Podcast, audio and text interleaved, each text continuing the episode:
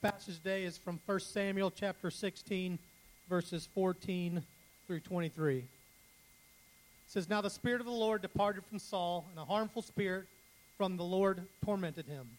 And Saul's servants said to him, Behold, now a harmful spirit from God is tormenting you. Let our Lord now command your servants who are before you to seek out a man who is skillful in playing the lyre. And when the harmful spirit from God is upon you, he will play it, and you will be well. So Saul said to his servants, Provide for me a man who can play well, and bring him to me. One of the young men answered, Behold, I have seen a son of Jesse the Bethlehem, who is skillful in playing, a man of valor, a man of war, prudent in speech, and a man of good presence, and the Lord is with him. Therefore Saul sent messengers to Jesse and said, Send me David your son, who is with the sheep. And Jesse took a donkey laden in bread and a skin of wine and a young goat and sent them by David his son to Saul. And David came to Saul and entered his service, and Saul loved him greatly and became his armor bearer. And Saul sent to Jesse, saying, Let David remain in my service, for he has found favor in my sight. And whenever the harmful spirit from God was upon Saul, David took the lyre and played it with his hand. So Saul was refreshed and was well, and the harmful spirit departed from him. Amen. Well, you blessed by the reading of God's word, you may be seated this morning. We've begun a series in uh, 1 Samuel um, about the life of David. It's the study of the life of David. And, and the tagline is uh, a, a people of God after the heart of God. And it's said about David, he was a man after God's own heart. And so, as I've been preparing this uh, sermon series for months, I, I kept going back to the idea what would it look like for us, the church, to be a people of God that went after the heart of God? And we're going to look week by week of what that looks like. How do we become the church of God to become more like Him and to have a heart like His? And just as a way of recap, last week we started in 1 Samuel chapter 16. 1 Samuel chapter 16 is where God anoints David to be the king. What had happened was King Saul, that the, the people of God wanted a king. And so they went after and they found Saul. And Saul was head and shoulders, it says, above every other man in the kingdom. And, and the people of God looked at his stature and looked at his outward appearance and said, That's our guy. That's who we want to be king. He can lead us and he can lead us well. And Saul began to lead the people, and then there's this moment you can read in chapter 14 and 15 where Saul was told by God, hey, there's some enemies coming, and I want you to kill all of them. Kill everything. Let there be nothing left of that kingdom. And then Saul lost his mind. Saul decided what was best for the people wasn't what was best, what God had for them. And he said, Hey, God didn't really mean for us to kill everything. Maybe he wanted us to keep the good stuff for ourselves. I, I, that's a side note, but think about how many times God's called us to do something, and man, it looks hard and looks impossible, and we think to ourselves, man, God didn't really mean that. We'll take their easier, softer way, and it always ends in disaster what ended in disaster for King Saul. And Saul did not obey God and the words of God. And then we read where it says in 1 Samuel chapter 15 that, that Samuel had gone to Saul and said, God is not happy with you. And he says this The Lord regretted that he made Saul king over Israel. And that's where we pick up in 16 that God goes to Samuel and says to Samuel, How long will you grieve over Saul? I've got a king that I am going to provide for myself. Now, th- Samuel, get up and go. And go and anoint the one that I tell you to anoint. And so Samuel rises and goes and goes to Bethlehem and he goes to Jesse. And then seven men come before Jesse, and, Je- and, and Samuel says, Man, that, that has to be the guy. He's, he looks the part. All seven of the sons pass, and each one of the sons, it said that Samuel thought he was the guy. He would be the next king. But yet there's this verse In 1 Samuel chapter 16, verse 7, but the Lord said to Samuel, Do not look at, on his appearance or on his height of his stature, because I have rejected him. For the Lord sees not as man sees. Man looks at the outward appearance, but the Lord looks at what? The heart.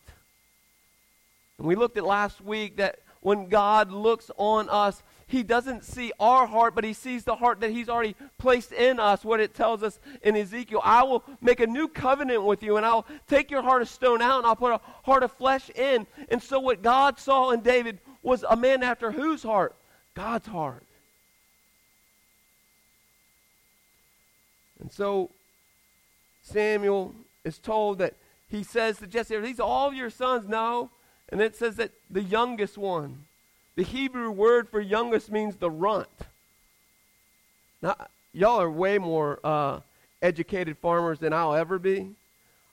But, but the runt is not what you want when you go and you look at, like, the litter box. Like, when you're going to sell animals, nobody really wants the runt, right? Well, that's what God chose the runt. And so now, where do we leave David? In chapter 16, verse 13. He's anointed. Samuel whispers into his ears, God has chosen you to be the king over all of Israel, the most mighty nation that there is. And yet, where do we find young David? In verse 14. I don't know about you. But I know if I was David, I probably would not have gone back to where David went back to. But we find David, and we'll see in this passage, he goes back to what? Tending the sheep. And so here's David. Here's the, the crux of the whole story of 1 Samuel, of the life of David, is found in this passage. So David is out in the fields, and now it says in verse 14 Now the Spirit of the Lord departed Saul, and a harmful spirit from the Lord tormented him. Think, think about that verse for a moment. That the Spirit of God departed Saul. And then God sent a harmful spirit to Saul. Now, what that doesn't mean is that Saul lost his salvation. That's not what it means. Most likely, Saul wasn't a believer to begin with. But what it meant is the favor of God, the Spirit, God's Spirit, God's favor departed Saul. You see, we talked last week. If Saul had done one thing, the whole story would have changed, I, I believe. It's repentance. Saul never repented of disobeying God. And I wonder for us today if we would say the same way, man, the Spirit of God has left me and there's a spirit of torment on me. I would say it may have to do with your lack of repentance. And God may be using that spirit, that harmful spirit, to bring you to repentance. And so Saul is in his kingdom, and the torment of God is upon him, and he can't find relief. He can't find sleep. Many people, many of the scholars believe he had some form of clinical depression. And so he's just wandering around the king kingdom looking for relief. And his servants come to him. This is what the text says. The servants come to him they look at him. They look at him in his distress and say, Man, we've got to help this guy. And the servants do what so many of us do they look for external soothing rather than internal repentance. And so the, the servants say to Saul, Hey, hey, we need to soothe your soul. And it says that these servants come and they say to Saul, Hey, Saul, I know how to soothe your soul. We got to get some music in the house. There's nothing like music that soothes the soul. I won't sing the song, but. Right? Amen? Like anyone, like, man, they're having a bad day, throw on some songs. Well, that's what's happening with Saul. These guys look at Saul, they look at him in his depression and his anxiety, and they say, Man, we got to help, help this guy out. And one little servant says, I know a guy, David. And it says in verse 17 and 18 who David was. He was skilled with playing music. Saul called him and said, Hey, bring that young man to me that I might find rest for my soul. And it says in the latter verse, the last verse, that every time the harmful spirit came upon Saul, that David would come and play the music, and then Saul would find relief. And so that's the backdrop of the passage this morning. But what I really want to look at this morning is young David. That God was preparing young David for his ministry to be the king of Israel. Remember that David got anointed as king and he goes back to the fields. And God in the fields begins to prepare him. We know this to be true for all of us. It says this in Philippians verse 6 of chapter 1. I am sure, this Paul says, that he who began a good work in you will bring it to completion at the day of Christ. And I wonder for David, if when he went back out to the pasture, he wondered, how is God ever going to take me from the pasture to the kingdom? See, that's not a direct line. You and I wouldn't put together, hey, pasture equals kingdom. But that's where God works in us, is in the pasture. And so often we don't want to be in the pasture, we want to be in the kingdom. And so we'll take shortcuts, we'll do manipulation, but God works in the pasture. And I believe God works, and we see in this text four ways that God works in the pasture. The first one we see is in verse 19. Therefore Saul sent the messenger to Jesse and said, Send me David, your son, who what? Is with the sheep. The first thing that we see is David spent a life in the pasture of solitude. There's nobody in the pasture. Right? It's just David and a herd of sheep. He was alone in the pasture. I don't know about you, but how many of us love to be alone? No music, no book to read, just quiet with you and God and your thoughts. Anyone like that? And so many of us would say, man, I really don't like solitude. We like isolation, but not solitude. There was a study done in the UK several years ago that did a study on solitude. And so they brought this group of men and a group of women in and said to this group of men and women, hey, for the next 15 minutes, you're going to sit in this room with nothing, just you and your thoughts and your feelings. And then they noticed afterwards that these men would and women would try to be busy with nothing. And so they thought to themselves, well, what can we do differently? And so they said, ah, we'll do this. We'll put this part into the experiment. So there's nothing in this room except one small device that would give off an electric shock. And they would say to the people, hey, sit with yourselves and don't do anything. Or, if you'd rather not do anything, just shock yourself. Not a lethal dose, just shock yourself. Now, we laugh at that.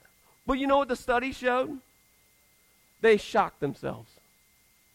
They would rather take a shock from this device than they would sit for 15 minutes with quietness. They threw one of the guys out because he, at, uh, as he was going along, he had shocked themselves. Take a guess. 190 times in 15 minutes. Shocking, right? Shocked himself that many times because he could not sit with himself, his thoughts, his feelings with God. And yet we see in the pasture, God uses solitude. This is the place that was most valuable to David. Was all alone on a hillside all by himself. You see, we see this in the life of Christ over and over and over again. Mark chapter 1, verse 35, it says that Christ would rise early in the morning. He would go to a dark place, and he departed and went to a, a desolate place or a solitude place, and he would get before God and just pray. We see that again in Luke chapter 4, verse 42. Over and over and over again in the Word of God, we see how God uses people, but he uses them where? And crafts them where? In a place of solitude. One writer says this. He says, loneliness is inward emptiness. But solitude is inward fulfillment.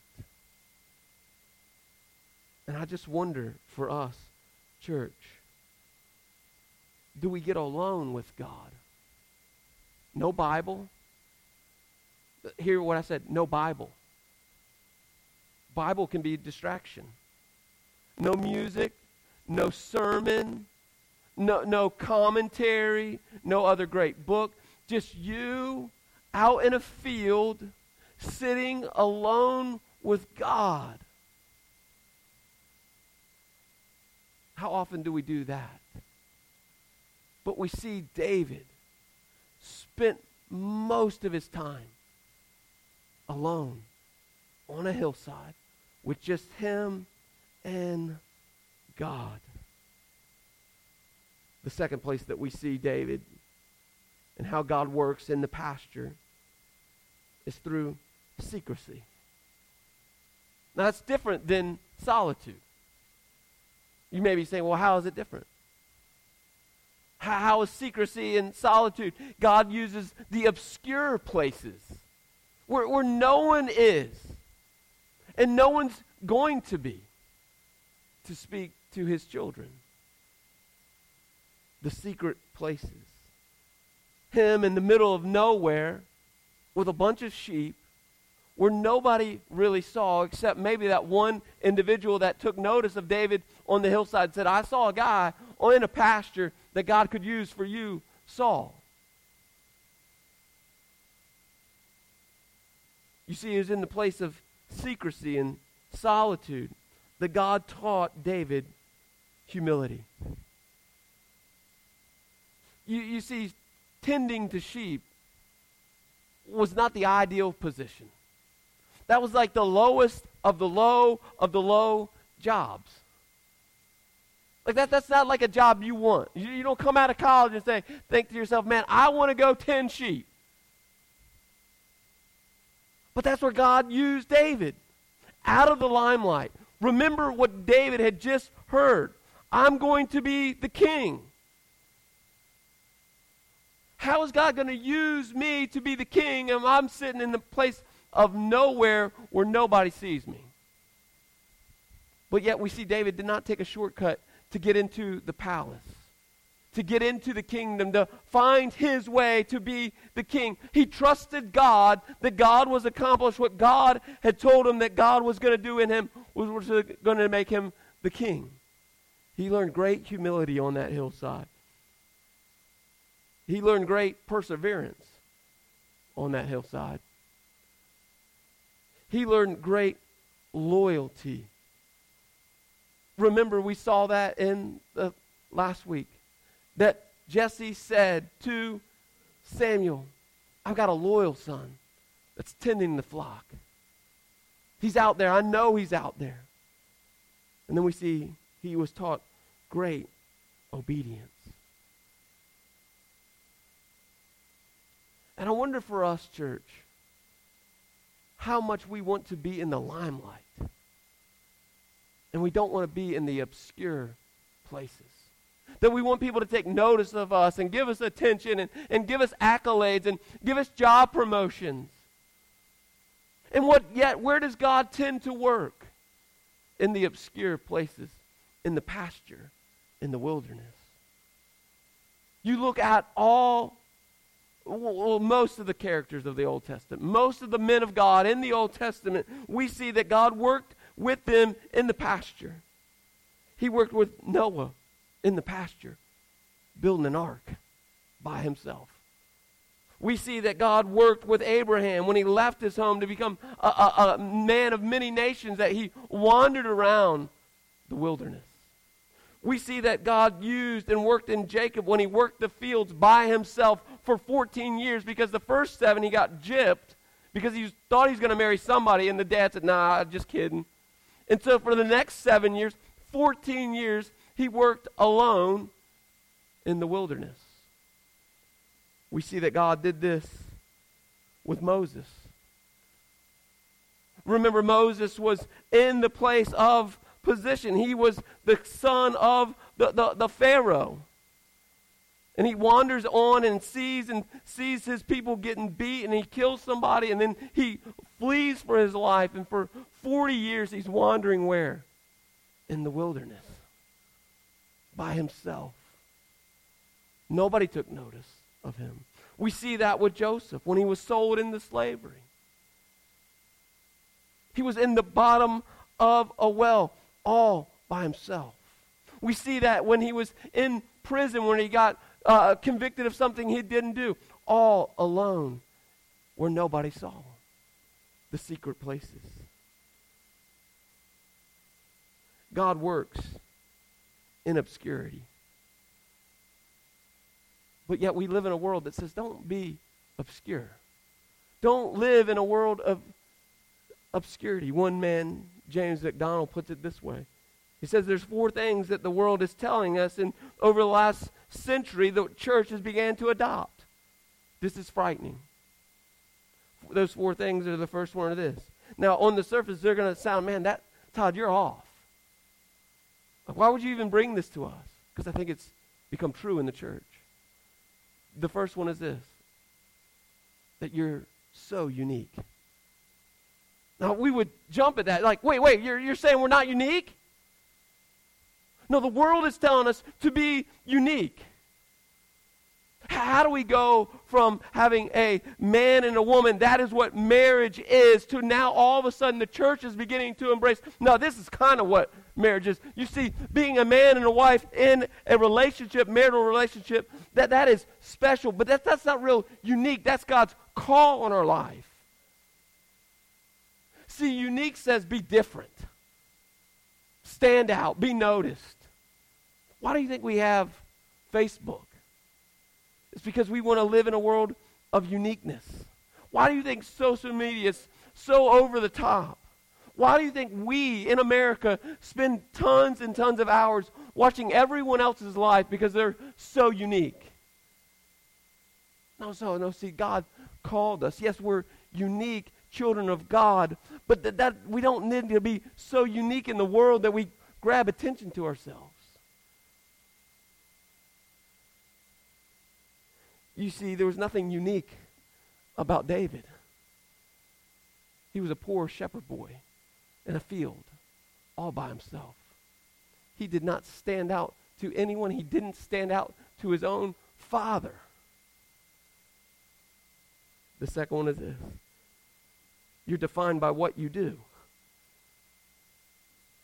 Think about when you are with people, what do they tend to say? The first question is, What's your name? And then, What do you do? And so the world is telling us to, to be defined by what we do. But what God is saying, it doesn't matter what you do, it's who you belong to that matters. And yet we have adopted into the world, into the church, hey, it really matters about what you do. No. You see, to David, it didn't matter about what he did. The second one, you might flip out on this one. we live in this world that says God needs you. And we've adopted that in the church. Well, God needs me. I, I better show up because God can't accomplish what He wants to accomplish without me. Now, we couch it and phrase it a lot different, but that's ultimately what we're saying. We really believe that God needs me. God does not need Todd. God does not need Todd to fulfill his desire for this church. God doesn't need Brother Frank. God doesn't need you. God will accomplish his purpose and his goals rather, whatever means he wants to do it. He used the donkey to do that. God's called us to be obedient to him, and out of our obedience, we're used by God, but God does not need us. Do you hear the difference? My obedience is how God uses me, but God does not need me. If I don't if I'm not obedient to God, He will accomplish His will and His goals with or without me. I get to be a part of that, but God doesn't need me for that. How do we know that? Look at Saul. The people of God really thought they needed Saul, and they abandoned God. And God said, That's not my way. That's not how I'm going to accomplish my goal for this nation. And the last one is this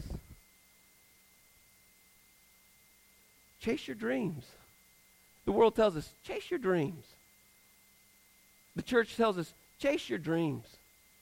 Go after with everything. Do you think David's dream was to be a shepherd boy? Do you think David's dreams came true? No, he wasn't chasing his dreams, he was chasing his God. Do you think Joseph was chasing his dreams when he got sold into slavery? No. And on and on and on we can go. Chase your God, not your dreams. But what's happened is your dreams have become your gods. And you wonder, and I wonder, why do I roam around aimlessly? Because there's something in us that says that dream, no matter if I accomplish it, get to it, it's never enough. But when we chase our God, the God, Yahweh, then we'll always have fulfillment.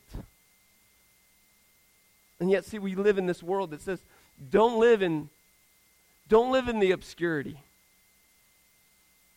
Be noticed. Be seen. Be flashy. Take notice so other people will take notice of you. When other people take notice of you, then you'll get promoted.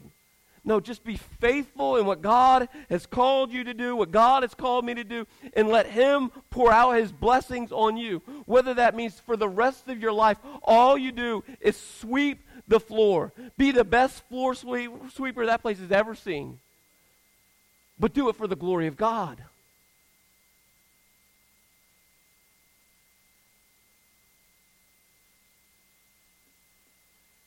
The next one is this where God uses people and how God trains people is in the mundane or in the sameness. You see, David got up every morning, did the same routine every single day. He never took one day off.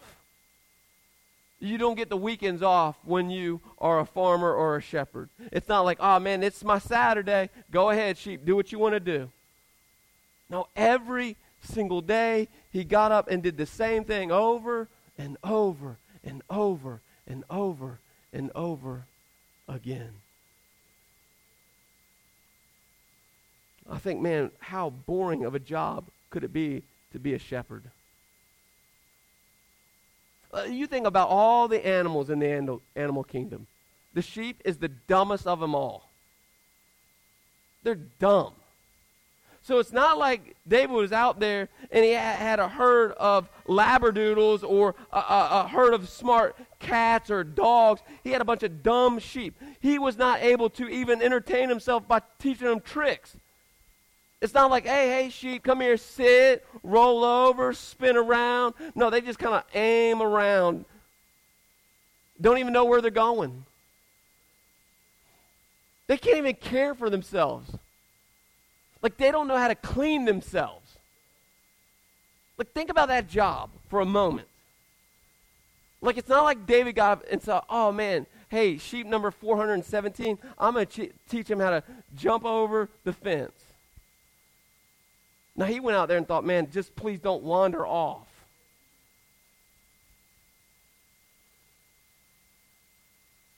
But he did it day after day after day after day after day. And God used that in his life to prepare him for something. You see, David was a shepherd boy that one day would be the shepherd over a whole nation.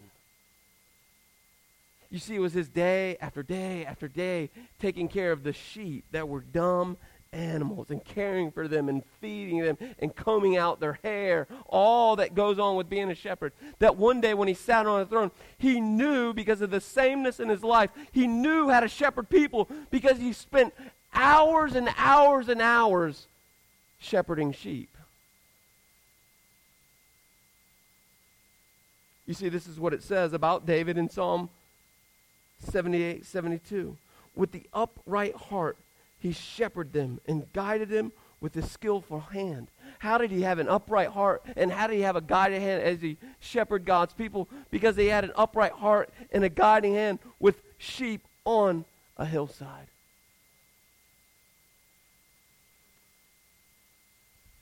You see, it says this in Luke chapter 16, verse 10. He who is faithful with very little will what? Be faithful with much.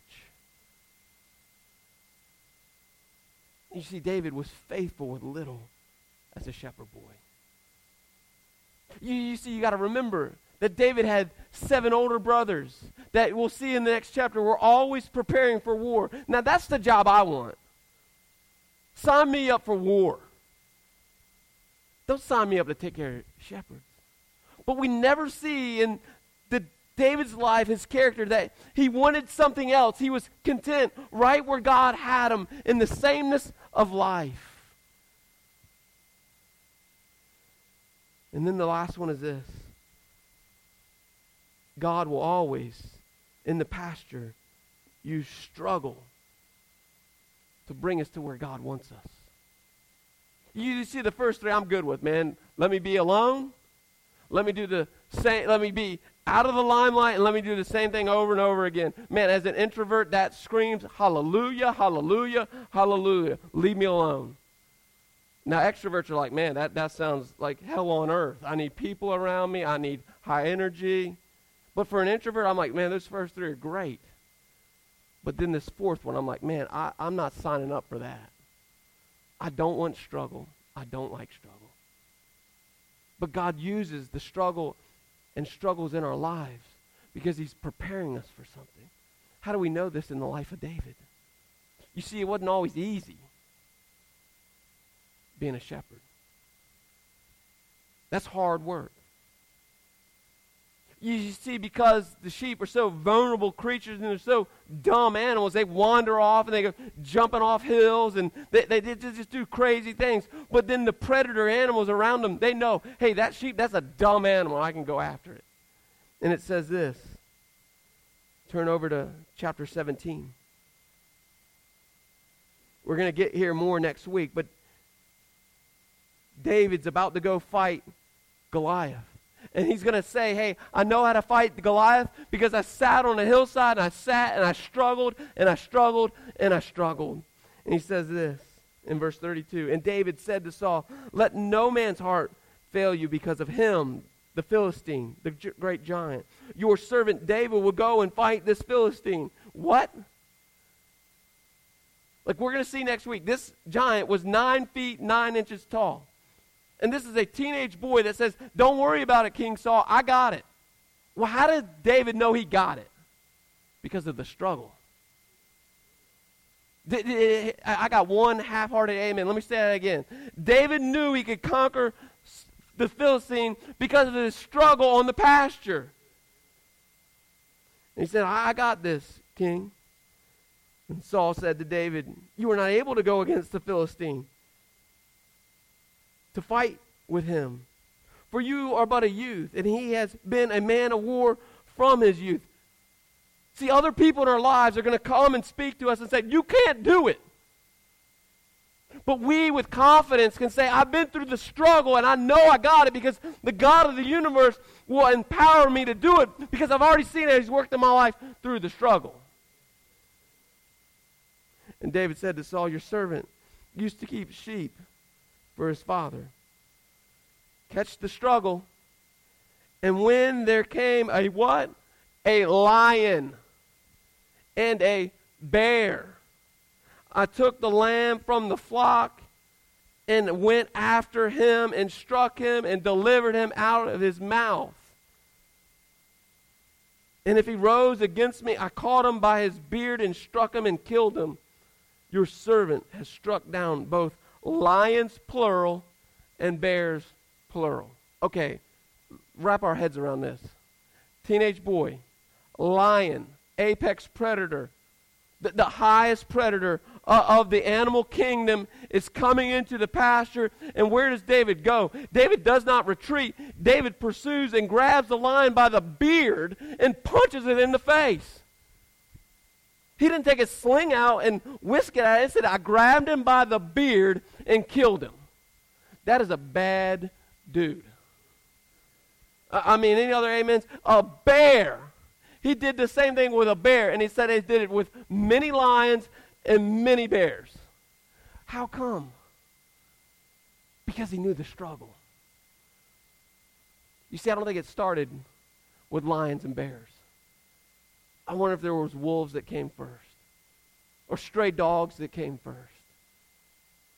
Or there was a lightning storm that came first. All the struggles that were preparing young David to face the lions and the bears. You see, David with confidence could say, Man, I've been through the struggle.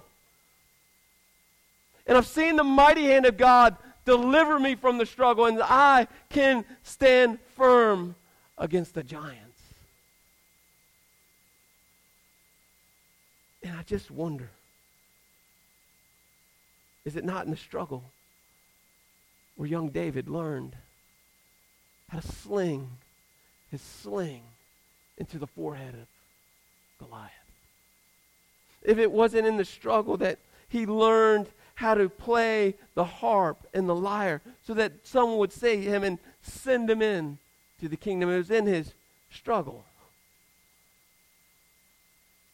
Is it not there on the hillside, all alone, nobody watching, that he learned courage. Is it not there on that hillside that David learned how to be a shepherd and how he learned how to be a skillful warrior and to shepherd God's people? And yet, if you're like me at all, man, I want to skip the struggle. Now, I want to bypass the hard times in my life. I want to bypass the cancer. I want to bypass the infidelity. I want to bypass all those places that struggle comes. I, I want to say, man, get me through it.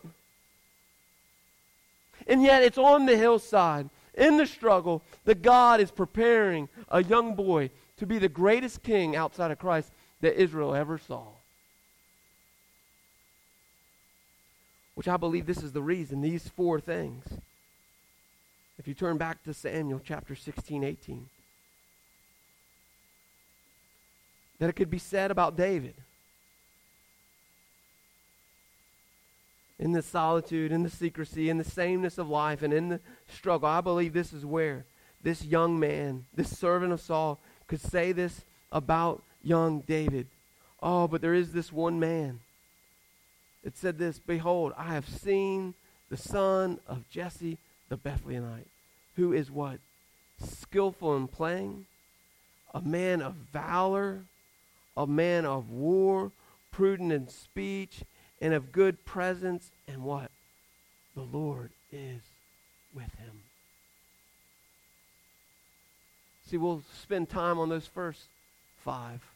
But don't miss the last thing that somebody saw from a distance. God was with young David.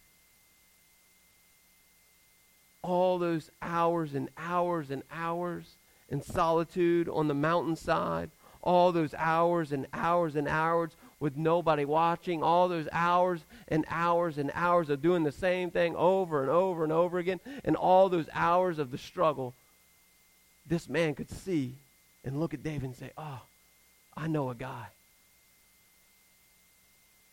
And above it all, I can say this God is with him. You see, if we're going to be a people of God, after God's heart, we must spend time in solitude. We must spend time in the secret places where nobody's watching. We must spend time doing the same thing over and over again. And what that often looks like for me is, man, I got to read God's word over and over and over, do the same thing. And there's times that, man, it, if I'm honest, it gets boring. I, I get to numbers, I'm like, oh, come on, man. Let's just fast forward. But God wants to do something with me as I spend time with God in His Word, even when it's boring.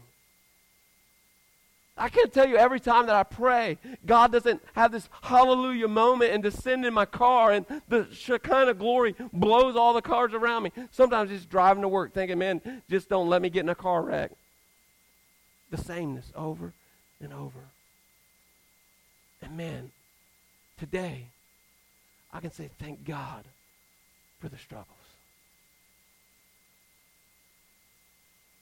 Now, I don't want the struggles to keep coming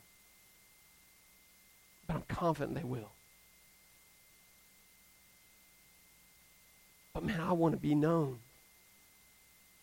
as a man that, man, God is with him. That's how I want to be known. You see, there was another man that lived thousands of years after King David. And he was going to be the greatest king that this world had ever seen. If you look at this king's life and how he lived, he lived in a place of solitude. He lived communing with the Father over and over and over and over and over again. He spent time where nobody noticed. You see, his public ministry didn't start for the first 30 years of his life. Nobody knew who this king was. He's just rag, tag, poor carpenter boy. And he did the same thing over and over and over again. How many tables and chairs did that young carpenter make where nobody noticed? And yet, this king faced a struggle that you and I will never have to face. You see, this king, his name is King Jesus, spent time on a cross, isolated, alone, by himself. His greatest disciples fled from him. And yet he's able to commune with God in the solitude. He's able to commune with God as he hangs in obscurity. He's able to commune with God as he dies. That's an ongoing death for hours. You talk about sameness. And yet he was able to commune with God through the struggle of the cross. So that you and I could have the confidence that God will do in us what he wants to do in us, the same confidence that young David had on the field that day, right after he got anointed as king. Okay, God, if you said it, if you said, if you've anointed me to be a king, then I'm going to be the king, and yet I'm going to live open handed. You do with my life however you want to do with my life. But I know, for I know, for I know that you'll make me king. And that's how God does it. And I wonder for us, church, this morning, where we're at. Do we spend time in solitude? With our own thoughts, our own feelings, our own chaos? Or is it in those moments we begin to spend time with God in the solitude that God begins to reveal things in our lives that must be changed because they're contrary to the will of God, and that's when we put on the music? Like when God really presses into my heart and there really starts to become what we call convictions, we turn on the music because we don't want repentance. I'm the only one? So I'd ask you this week spend time by yourself, alone with God, and let God speak to you. You see, it was on that hillside, alone, with no sound, that David could hear the words of God, the voice of God, because there were no distractions. And I wonder for us, church, if there's somewhere in each of us that we want to be noticed we don't want to live a life, a life of secrecy where nobody knows us. And we sure as heck don't want to live a life of the same thing over and over and over again. And there's no way we want to do struggle. But as we see in the life of young David, this is the turning point of the book. This is the turning point of David's life. Because from this moment on, David in chapter 17 on, he's going to rise to power. It's going to be said in, in, this next chapter that it's said that Saul had his thousands, but David had his ten thousands. You see, this is the moment, these moments on the hillside is what changed it all for young David. And I wonder, church, if these moments for us at Powell's Chapel could be the moments that God changes all of it for us. You see, the title of the message was A Servant. But the real title is How God Develops Servants. Are you a servant today? Let us pray. Lord Jesus, lead us, guide us. Allow us to spend alone time with you. Allow us to live in obscurity. Allow us, God, to do the same thing over and over again. And allow us, God, to walk through the struggle so that it would be said about us individually, oh, that is a man of God. And then let it be said about us corporately, that is a church that follows the heart of God. Your son Jesus did that for us. And God, we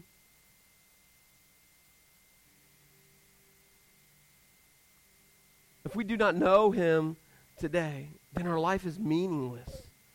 Our life is pointless.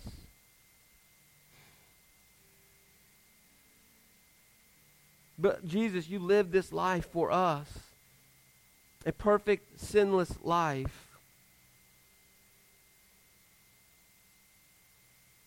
So that we could have life and have life to the full. I pray if there's anyone here that does not know that, that today would be the day, through your Holy Spirit, you draw them to yourself. And they would surrender their will and their lives over to your care. And that they would, from this day forward, and for each of us, this day forward, would live open handedly and say, God, do with my life as you please. And in the moments, God, we want to close our hands to your will and to your direction and your guidance, God. I, I pray for the Holy Spirit. It's send conviction and conviction fast that would pry our hands open to say, I am not my own. I've been bought with a price. So lead us, Lord Jesus, to be a church that's marked as a people of God after the heart of God. We are yours, Lord Jesus. As your sweet promise is so true. That he who began a good work in us will bring it to completion in the day of our Lord Jesus. Work in us, Lord Jesus. Amen.